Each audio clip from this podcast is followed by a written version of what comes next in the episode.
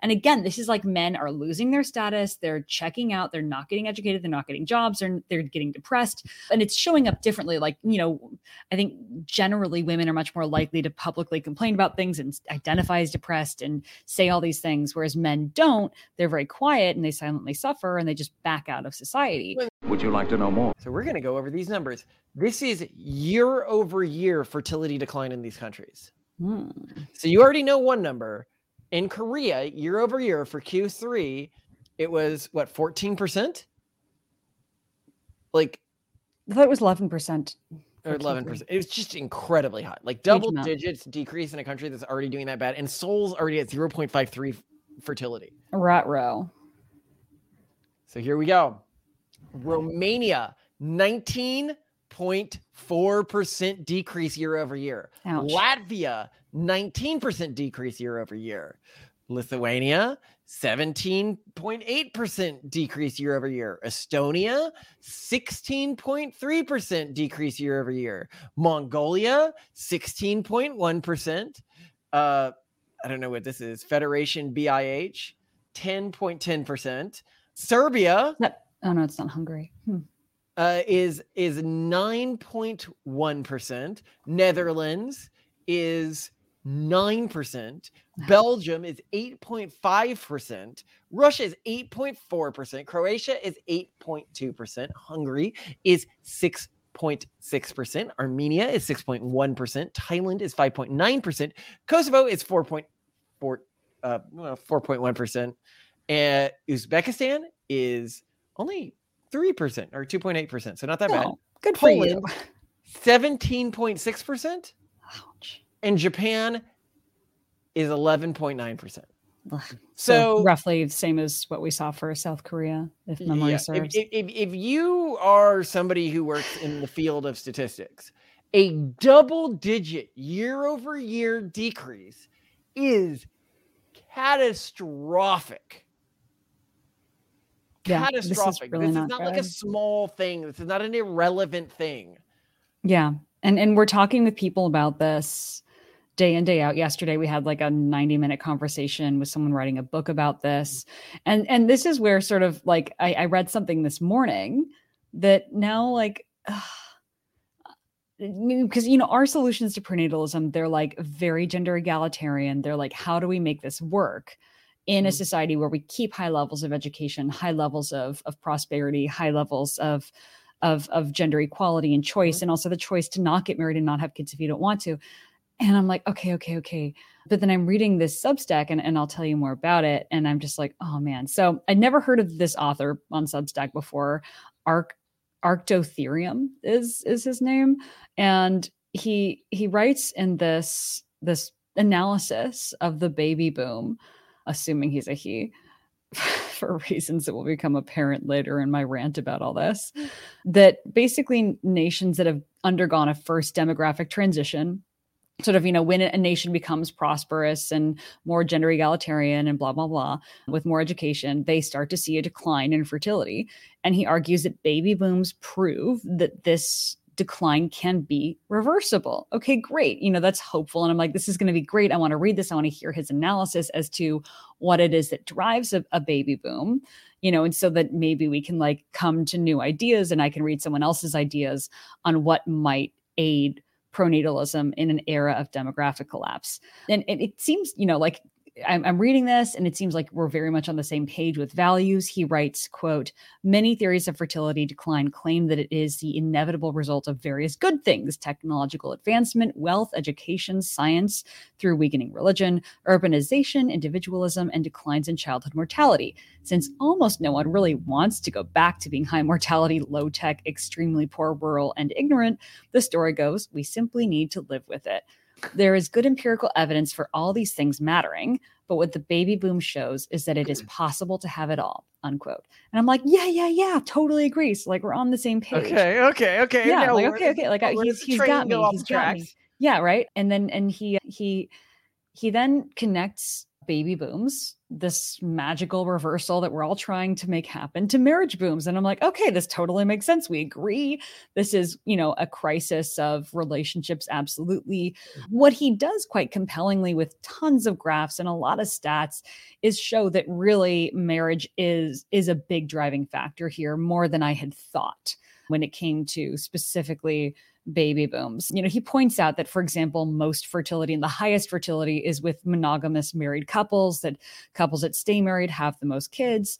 And and we've seen this from other people oh, too. Oh, there was a shocking statistic here that you would tell me. Like of people who stay married for X many years, something percent of them have a kid like they have a lot of kids. Like their like average fertility is quite high but i can't remember exactly what it is. But like several several people from very different philosophical philosophical camps within the pronatalist movement all have this thing of like you know monogamous marriage is a very key driver of fertility. So i'm like yeah, okay like i'm trying to remember the statistic it's something like on average, a couple that stays married for 30 years has an average number of like 4.5 kids. Yeah, it's it's a it's a really high number of kids. And yeah, I, I have to look up that it stat. sounds I, unbelievable. We'll find it. Yeah, we'll it, it did seem unbelievable, but it's, you know, I think it's easy for anyone to agree that yes, you know, like stably married couples, and he he has a lot of graphs in this sub, and we'll of course link mm. to the Substack post that that sort of show like the fertility for married couples living together, married couples with a partner that's absent, separated couples, and like various levels of divorce and singlehood, and obviously like highest fertility is, is a eh, and clearly, I mean, even among our friends who are super pronatalist, the ones that have the most kids have a partner who's there to help them with the kids. Obviously, it's this is not rocket science. So then this this author proceeds to say, okay, so what caused this marriage boom? He says the answer appears to be a rise in young men's status compared to young women's. Now, that was interesting to me. I haven't heard anyone talk about this before. So I'm like, okay, I'm intrigued. This is good. I'm getting my popcorn out. I'm chewing. This is good. He writes The marriage boom can be explained almost entirely by a combination of female labor force participation down, young male wages up, and male employment. Oh, sorry, and male unemployment down. And now I'm like, oh, like I'm getting a little nervous. Up or male employment down is what you meant to say. Yeah, male unemployment down, meaning male employment up. So like I'm starting to get a little nervous because there's this camp within pronatalism, right? That's like, well, the whole problem is when women got educated and then they got on the pill and and, and then they and so all we have to do is just stop stop female education and put them back in the okay, home. Okay, continue, continue. And so I'm like getting a little nervous. I'm like, oh man, is he like mm. one of these guys? But here's here's where he like gets now like the roller coaster is going back up. Like I'm like, okay, this is good because he says, note that what matters here is relative gains, not absolute gains. Women did not make less money during the baby boom, he means, and were not less educated in 1960 as compared to 1930, mm-hmm. merely less so in comparison to their male peers. The mechanism here is clear. Young women want money and status. Young men have relatively more money and status. Women can get men's money and status by marrying them. Marriage leads to babies, thus the baby boom. And I'm like, oh man, like, okay, this is resonating again. You're kind of right there. Like, okay, continue, continue. Right. Well, and, and I just want to make a note here that, like, a big problem that we have encountered when trying to match make friends and when we talk with people about relationship markets and whatnot mm-hmm. is this problem of women really wanting a man who is higher in status than them. Even if they're super feminist, even if they're super, you know, independent, they still want a guy who's higher in status than them. So this male, this like relative male status thing is totally real. No matter how progressive you are, you know, no matter how woke you are, you're still you're still super into that. So totally agree. Mm. But then here's where I'm like, ugh, but like, is he right? But like, ugh, is he says what ended the baby boom? In three words, second wave feminism. By this, I mean the suite of changes referred to as the sexual revolution no fault divorce, normalization of premarital sex, delegitimization of marriage as the normative form of family, combined with a concerted, politi- concerted political campaign to raise women's relative economic and social status okay. So I, I totally agree with some things here. And I'm like, oh, with other things. So his prescriptions, and let's just discuss his prescriptions one by one. So we'll we'll stop after each one. But so, hold on, before you get further, there was something you talked to me about this morning, which I think is important for people to understand. Is okay. he did a very good job of showing that historically, what people have argued is like it's the pill that caused this, right? And so yeah, he and, showed so I, it in graphs when the pill was introduced versus when various women's rights movements happened and Mhm. succeeded. Yeah. And it seems to correlate much more with women's rights than it does with the pill or any sort of fertility. and condition. and and this is tentative this is not a perfect argument because after after i read this the one graph he showed was the legalization of the pill in japan and he demonstrated that fertility plummeted in japan before the pill became publicly like widely available but after second wave feminism started to have influence. Now i push back on that a little bit because one i know how culturally behind on picking like up trends japan has been. I mean when my parents were in japan in the 80s it was second wave feminism was not exactly a thing. Like I, Mm. I think i think he's totally off there. He's grasping at straws. When you actually look at the release of the pill and second wave feminism making its rise and i had claude sort of walk me through both of them you know i i got the legalization of of the pill at, at various stages Mhm. and then i also saw like the various like big milestones like big publications and protests and media events for second wave feminism that would have spread those ideas and led to normalization. It all happened at the same time. These things are so intertwined i think it's impossible for someone to successfully parse them out and using japan as an example is just not so i i question his methods here.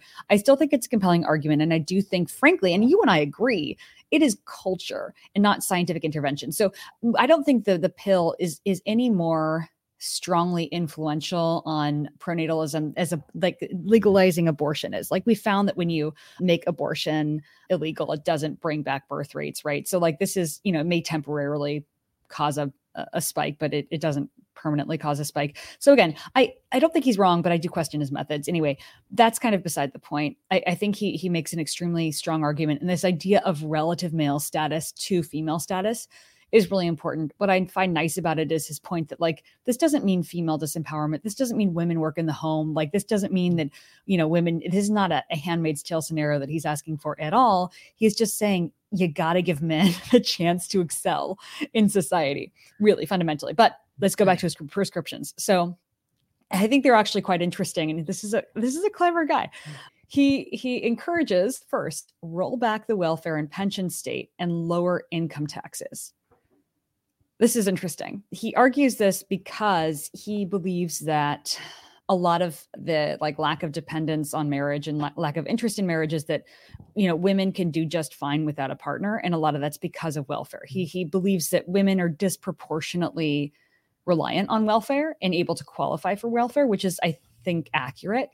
Oh, oh, did you hear about the thing about I think it was welfare or something that one of our friends was telling us about women versus men, and they were like, men basically never ever qualify for this program. That makes sense. The people think that they do, like it's it's, it's broadly equal access. It really isn't. I think Yeah. it was welfare. I think it was. uh, It might not have been welfare. It was something like welfare. It was Various social programs. government assistance program, Yeah. and it turned out that while it says it's open to both genders, it's really not. They're like, look, I work in the approvals department, and we Oh. approve like five men a year Oh god. and and and and, and literally just tons and tons and tons of women. Yeah. Yeah. So, yeah, I agree with that. And I think that that is a dampener on marriage. And I mean, in general, I think that you and I would argue that we would prefer, from a pronatalist perspective, but also from like a societal health perspective, that local communities offer these amenities more than the government. The government offering these amenities causes problems, disempowerment, um, poor services, actually, like not really good service provision. Whereas, like, if you live in a tightly knit Catholic community, Mormon community, um, Jewish community, Amish community, whatever, and they provide this support to community members, you're going to get higher quality, higher cultural fidelity, better mental health, etc. So I don't disagree with him on this. I'm, I'm kind of cool with this. So then on to the next one, and this is also super interesting, and I we love it, but for different reasons. He he argues that we should roll back the regulatory state. Why? He says affirmative action in favor of women is is common across the baby boom countries, mm-hmm. as is disproportionate female employment in state created regulatory jobs such as human resources. So he's basically saying that, like, a lot of women have employment and positions and incomes because of massive sprawling government bureaucracy and rules and regulations that like a, a gynocracy outcompete men in bureaucracies. Is it's one of the areas Exactly. where women do really well. in right bureaucracy. exactly exactly so if you get rid of the bureaucracy you're getting rid of ugh, this headband is not staying in. You're getting rid of you're you're getting rid of a lot of female employment.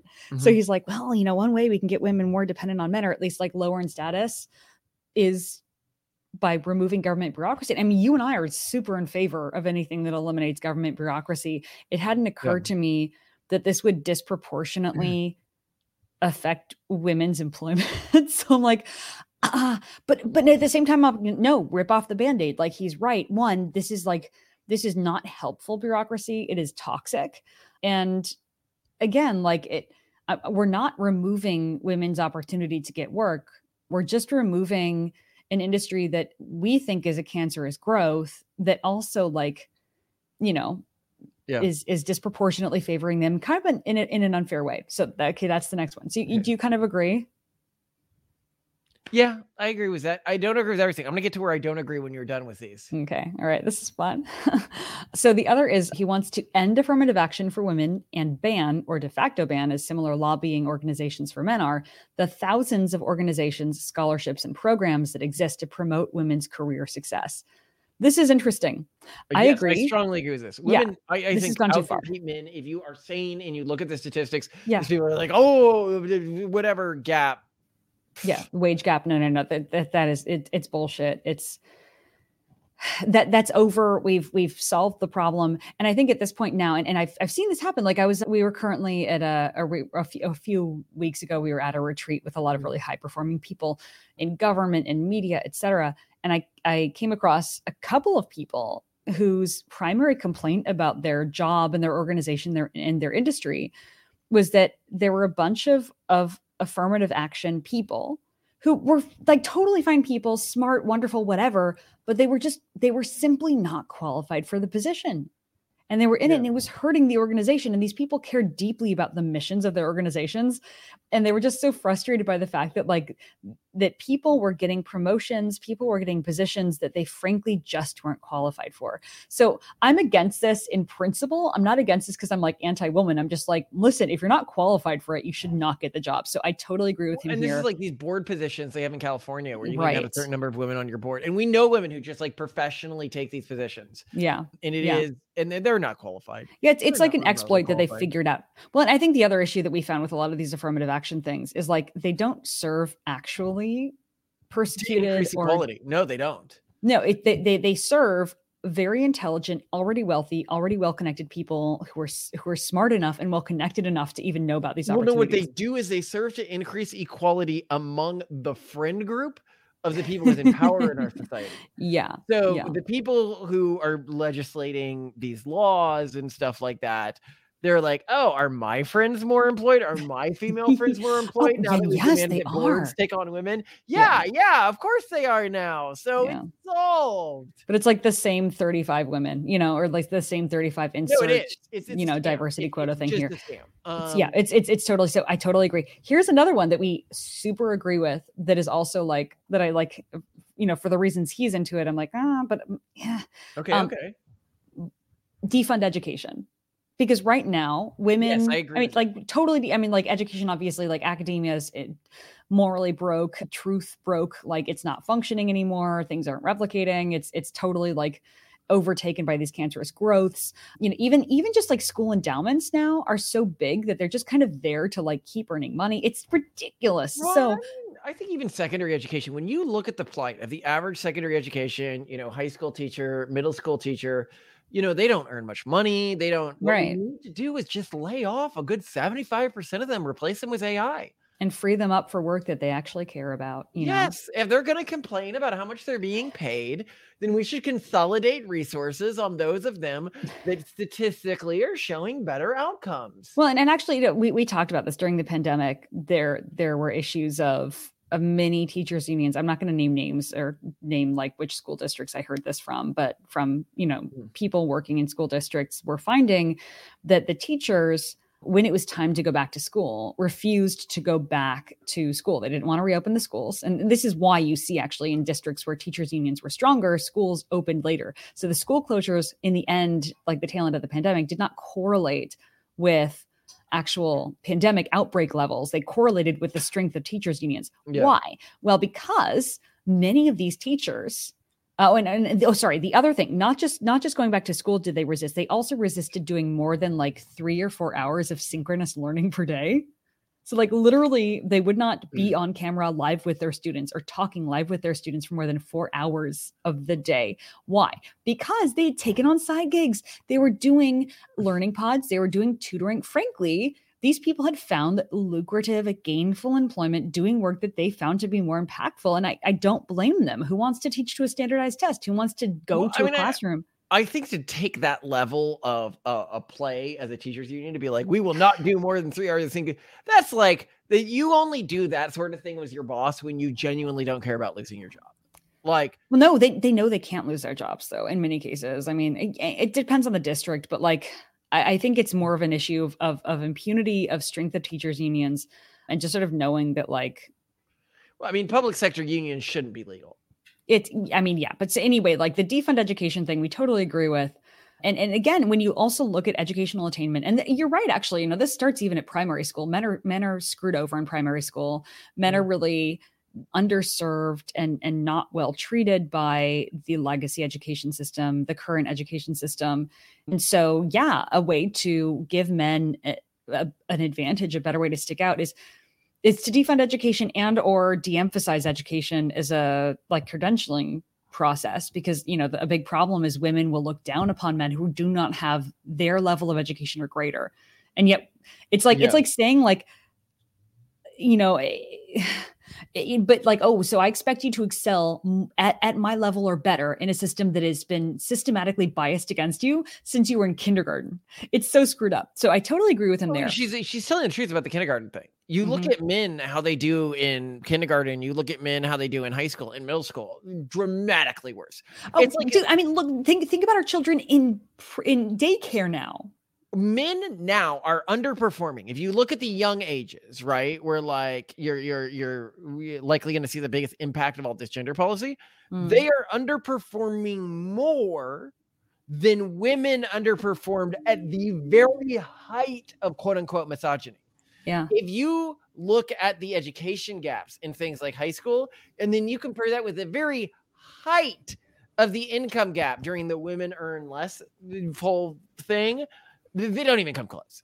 I should note here that I meant at the height of when people cared about the pay cap, not the actual height of the pay gap. Obviously, at the actual height of the pay gap, you know, in the 1920s or something, obviously it was larger. But I'm talking about like in the 80s when it was like, oh, women earn 10% less than men. Where if you look at men in school systems today, uh, they definitely do more than 10% worse than women. Yeah. Yeah. So, like, suffice it to say, we agree.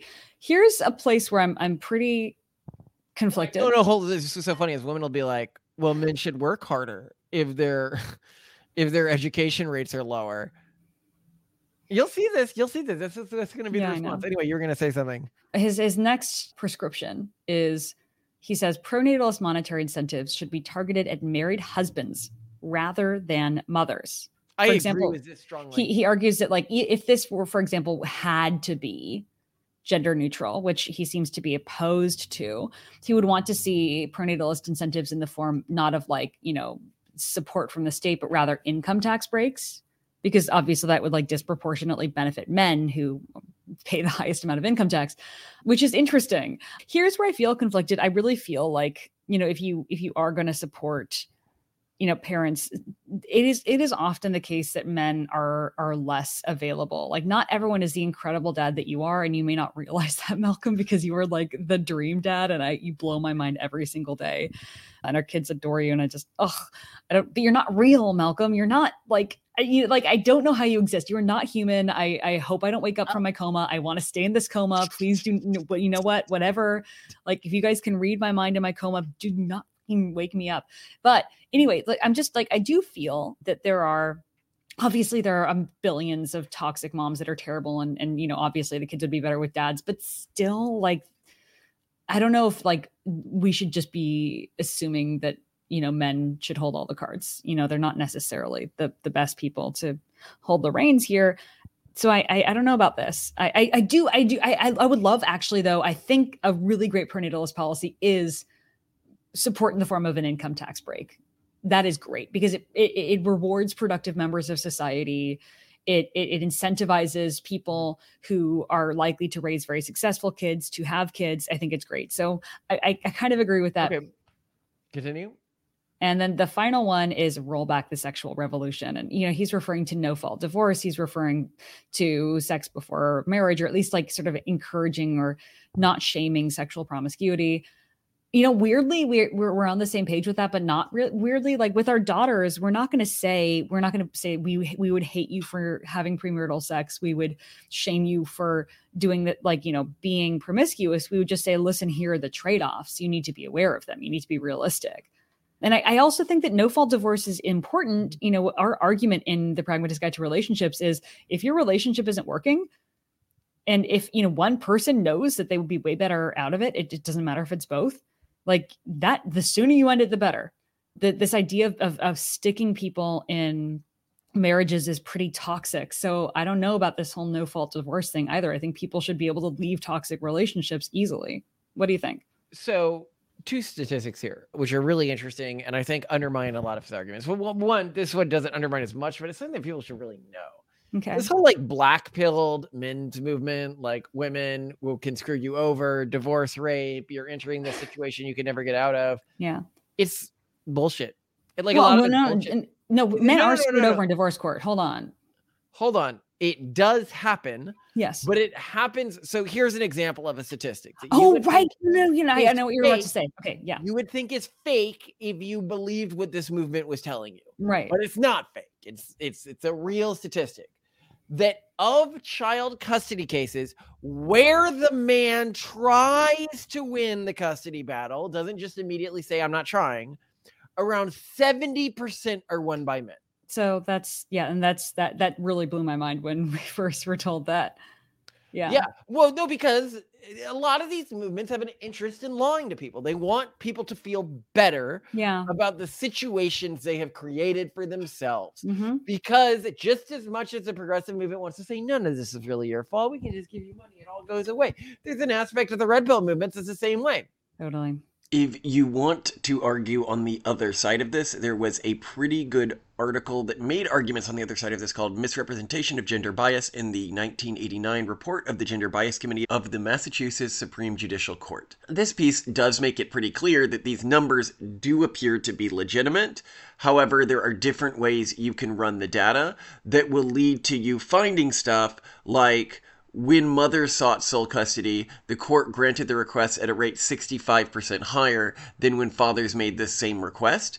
The larger point here is that the numbers are not as holistically and overwhelmingly weighted towards the side of mothers just get whatever they want, as many men's rights activists would have you believe. It is more a men and women are biologically different and have biologically different wants and behavior patterns on average, and that leads to differences in how much they want things like sole custody of kids. You know, I haven't done the video yet. I, I haven't posted it yet because I'm, I'm a little scared to be this antagonistic to our audience. Uh oh. but it's the one on the reason you haven't found a wife is really your own fault. But it, And- well, yeah, but that we we view that about pretty much everything. I mean, with everything, it's about radical self responsibility. I agree. And those Yeah. are the factions of society that will survive. Mhm. But I am, I mean, the, the black pill movement, the black pill movement towards marriage and stuff like that Mhm. justifies its own failures by lying to itself about the real world successes. They're like 50% Mhm. percent of marriages end in divorce. 50% of marriages do not end in divorce. Not anymore. Not even close. I think it's something like 20, 25%. I'll find the statistic and put it on the screen. Nice. But yeah, no. And even when that 50% number came out, that was because they were counting the same marriages. So my dad went through like four or five marriages. So, okay, if he went through five marriages, count. right? And he was in a sample size with five other people, people would say 50% of marriages end in divorce. And Right. it's like, and- and then those five other people never got a divorce at all. And it's like, no, my fucking dad just is a really unpleasant person to be married to. Note, if you want to take the other side of this argument, what you can do is say, yes, millennial divorce rates are very low, but their marriage rates are also very low, so it doesn't really matter that their divorce rates are low. I just like to always try to present both sides when I can. And and no this is this is important to know like a lot of people pretend like the law is much more against them than it really is Mhm. because it allows them to take paths of inaction so Mm. that's one thing second thing is this whole baby boom bullshit that he's doing okay okay, okay. we know from studies, I think it was in Thailand or something, somewhere in Southeast Asia, that if you look at regions where tsunamis hit versus Mhm. regions where tsunamis didn't hit, but they were, Mhm. you know, culturally, economically, otherwise similar, you saw baby booms in the regions where the tsunamis hit. Mass deaths, like periods of intense struggle. Well, and, and yet not not even where the tsunamis hit, but where people lost like children. You know, Mhm. where there was like extra tragedy. So it is tragedy. It is loss of human life. It is this extreme Well, suffering. no, no, no, no. It's it's not it's not suffering per se. It's having a reason to have kids. It's having No, a reason to The baby boom was not an intentional reason to have kids. It was men coming back from a war that had experienced intense tragedy. They Mm. weren't trying to like repopulate the country's like soldier base or something. That was No. not the reason behind the baby boom. It was literally, I think that tragedy and suffering and extreme hardship triggers a drive to reproduce in humans. I don't I don't know if it has to be tragedy and suffering. I think that, that there are, for example, look at the Amish. Okay, high birth rates. They are not like subject to huge amounts of tragedy. There are other things that can trigger a high birth rate. yes. The point I'm making is that the baby boom is not a replicable phenomenon, not without Mm. a world war. no, or um, or without significant cultural intervention, giving people a reason to have kids.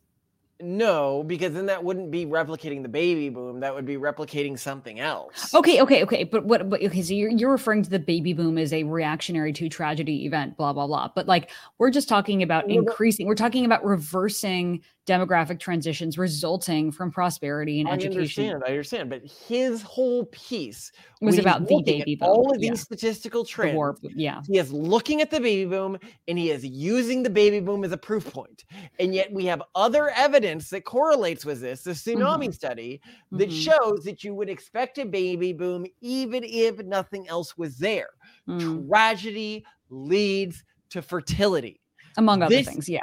Among other things. Mhm, mhm. But one of the biggest tragedies in human history was the Second World War. Okay. The people who went through this, anyone who's talked to them, I don't know if you talked to your grandparents about what they experienced during it, it was not fun. Okay. I don't know. My grandfather loved it.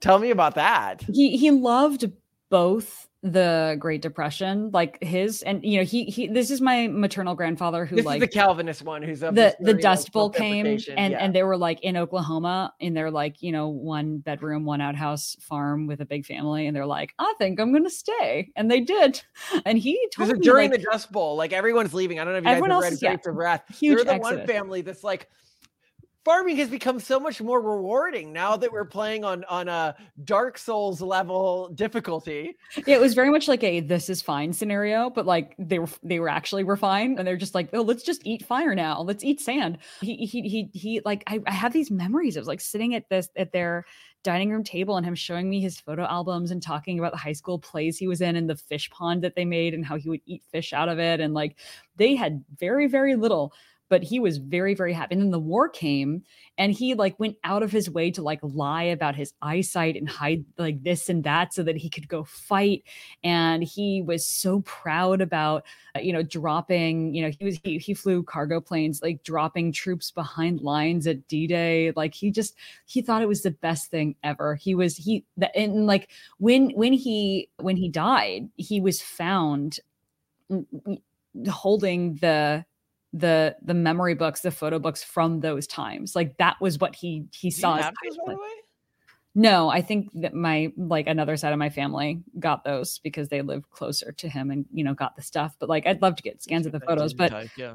yeah, so like these this was his time. So again, Uh, hold on, but It this is suffering cultural for thing. Everyone, I, I- okay? I, mentioned in the previous video about demons and like creating demons for our kids, and like our family's intense desire to go to war. It is our cultural tradition, you know. The, Mhm. And then Scott Alexander. no, not just go to war, just like freaking struggle. Like, No, hold oh, on, Dust Bowl, let me stay. Yeah. the Star Slate Codex piece. It's like the Calvinist tradition is they are generally against war, but rabidly pro every war that's ever happened.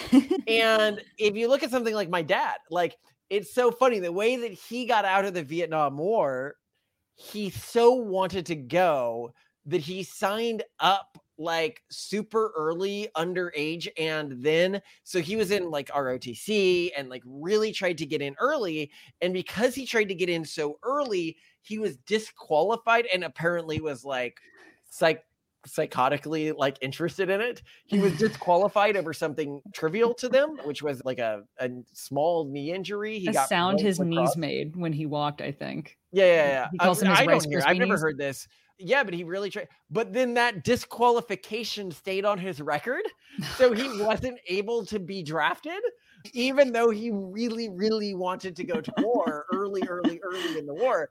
So no i mean we see this you know across the family this when a war happens that they're like just get me out there let's go. And you've seen this with me when when various international events have happened. I'm like should i should i get on a plane? Should i go out there? Should i get a gun? Do you think they'd let me fight?